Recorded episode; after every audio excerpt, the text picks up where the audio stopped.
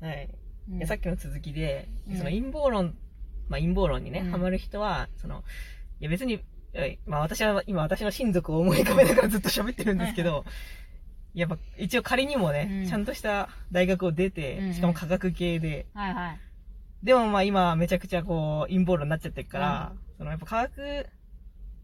勉強できなかったわけじゃない。優等生だったしね。うんうんうん。うんうんとか なんだけど、やっぱ根本的にうん、ちょっと占いが好きとか、はいはい。ちょっとスピ入ってるとか、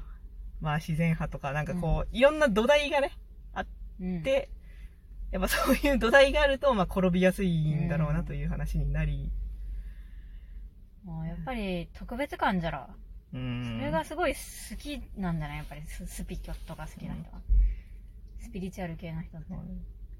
今、だけどその、今私が持ってるこの感覚がすごいものだとう、いう。気持ちになりたいんよ。で逆に私はその、単なるその刺激と反応の集合体なんだみたいな、人間に意志はないんだみたいな話の方が好きだから、なんかでもそれでも今こうして生きてるのってすごいよねみたいな感じの人間なので、そのなんか理由付けが嫌いすぎるというか、そその人間の行動に、なんかものすごいこう、魂とか、なんか使命とか、そういうのを見出すのがめっちゃ嫌いだから、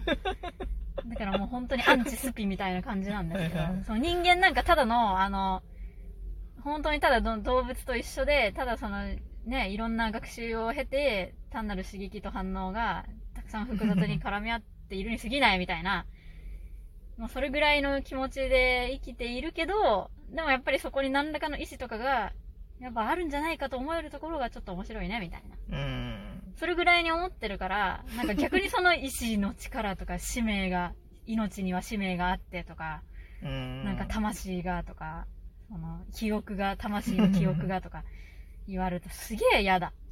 その、なんか逆にそれ生命の美しさをなんか怪我しとるような気がする。怪我してるんだ。うん、なんかそうやって変に、その、なんかしょうもない理由付けをいっぱいすることによってね。その、あーただそのものを見てるんじゃなくて、いろんなこう、ストーリーをねじ込んでいるという。そういうなんかしょうもないストーリーをねじ込んで、今この瞬間何の意味もなく生きていて、私ね、本当は意志はないのかもしれないと思いながらも、こうして生きていることが、一番面白くて素晴らしいのに、なんか変に前世の記憶がとか、魂がとか、そんななんかしょうもない。で、神様のあれとかさ、神様、神様みたいなしょうもないもんに私の命の素晴らしさを、あれできるわけねえじゃんっていう。そういう気持ちなんですよ。すごい、すごい強いうね。ん、なんか、いや、私どっちかかと言ったらやっぱスピ系だから、ああ、そうなんだ。そ、そこ、うん、そうね。いや、だからなんか前世とか、いや、そんなものないし、みたいな。逆に前世がない方がすごいじゃんって。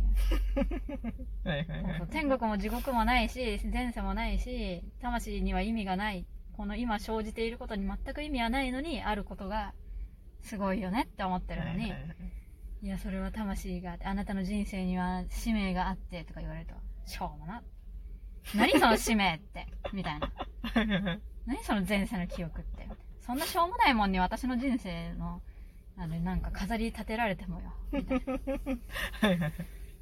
は いなるほどね。いうん。や、だから占い、占い好きな人多いよねっていう話をさうん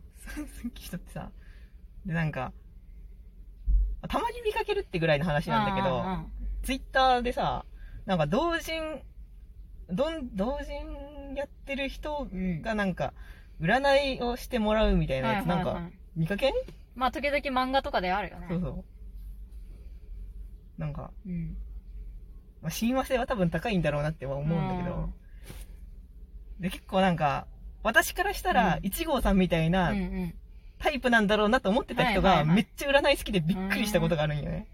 ほんまなんか、やっぱり今月のサソリ座はこうだから今私ってこうなんだみたいなことを急に言い出して、なんか、これあえてやってんのかなのかもわかんないし、本当にみたいな。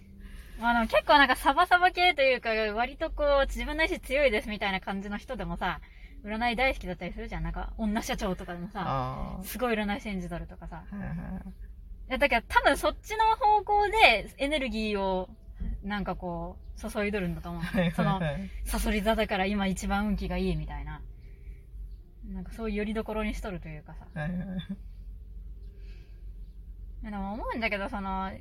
とか好きな人ってすごい特別な自分っていうのを意識するのが好きだよね。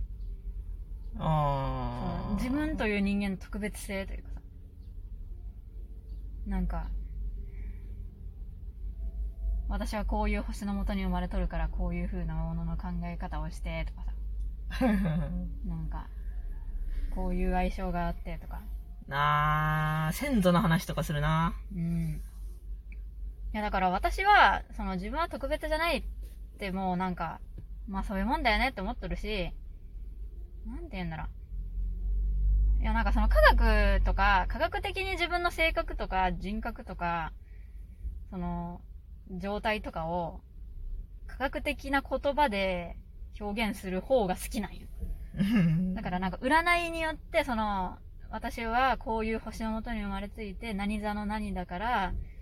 なんかこういう性格でとか言われると、なんでそりゃみたいな。はいそう。いやなんかもっと科学的にその、例えば、その、こういう遺伝子の、遺伝の傾向があるから、なんかこういう、は、なんかね、人格の傾向はこういう感じで、みたいな。あなんて言うんだろう、もっと客観的に私を表現したりとかしながら、うーん、そっちの方が救われるというか、私は何者でもなく、ただ、全く特別な人間じゃなくて、ただの動物、ほとんどただの 動物で人間で、でもそんな中でも生きているというのが面白いのに、なんか占いとかの話されると、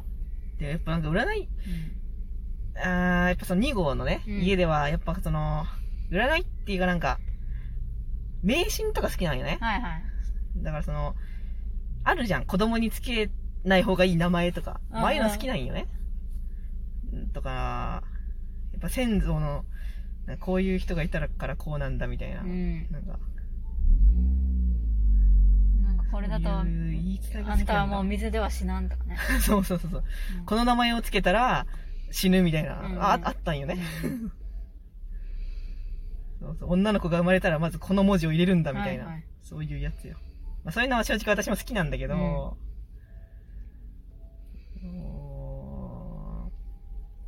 やっぱその、それなん、誰が作ったルールなんていうのが今思うね。そうなんよ。私はそれが嫌なんや。そう。だから、科学とかだったら、その、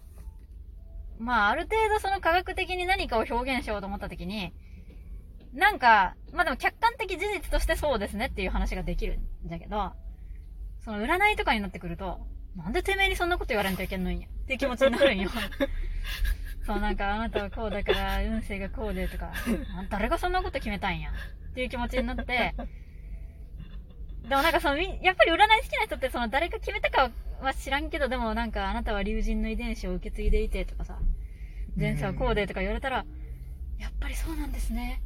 私も何か変なんだな、変じゃないかって思ってました、みたいな。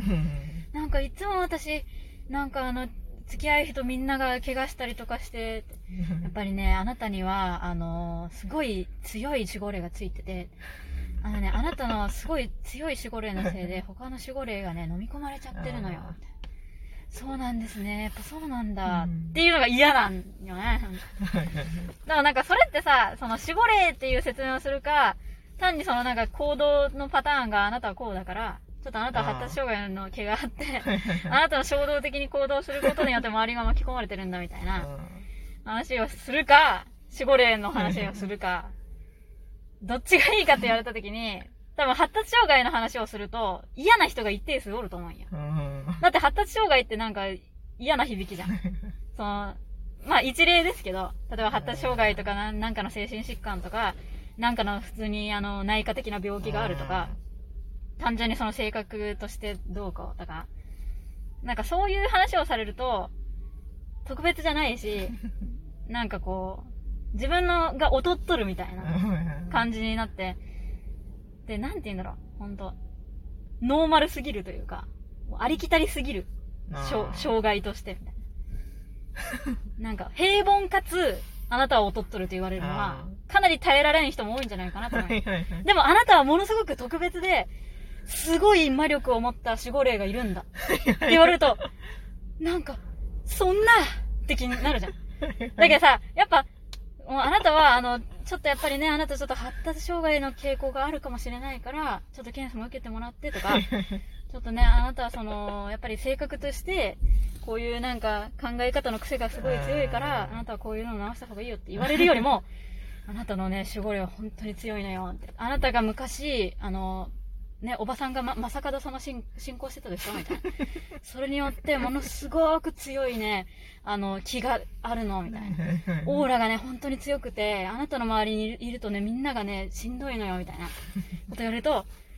えーみたいな。その悲劇、もっと劇的なさ、まあね、そう。素敵な感じがするじゃん。同じ障害であったとしても、同じくらい苦しいことであったとしても、なんか前世とかオーラとか言われると、そんなーみたいな感じ。なんかそれが好きな人は、やっぱり占いとか好きだと思うよ。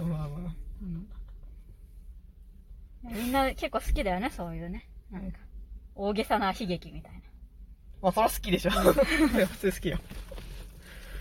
まあ、それはどんぐらい自覚的にやってるかということですわ。そうだね。いや、でもやっぱりみんな大げさな悲劇が好きだから、で、あの、大げさな悲劇を何か作り出すことによって、自分の、もうすごく平凡で、すごくしょうもない欠点とか、至らない部分とかを覆い隠したいという気持ちがある。だから私はすごい常々思ってるのが、うん。みんな二次創作でものすごいシリアスな、ぶっ飛んだその悲劇を書きたがるよね。ああ、はいはいはいはいはい。そうそう、なんか、この、この闇を、この心の闇を、みたいな。うん。なんかこの、この泥沼の中をあがき、もがき、この闇を、みたいな。えみんな心の闇好きだけど、あの、お前らの心の闇なんかマジ平凡だから、みたいな。ーそうだね、もっと平凡なね、そう、日常の中にあるものそうをね。なんです。うんでもみんなその平凡な心の闇に向き合いた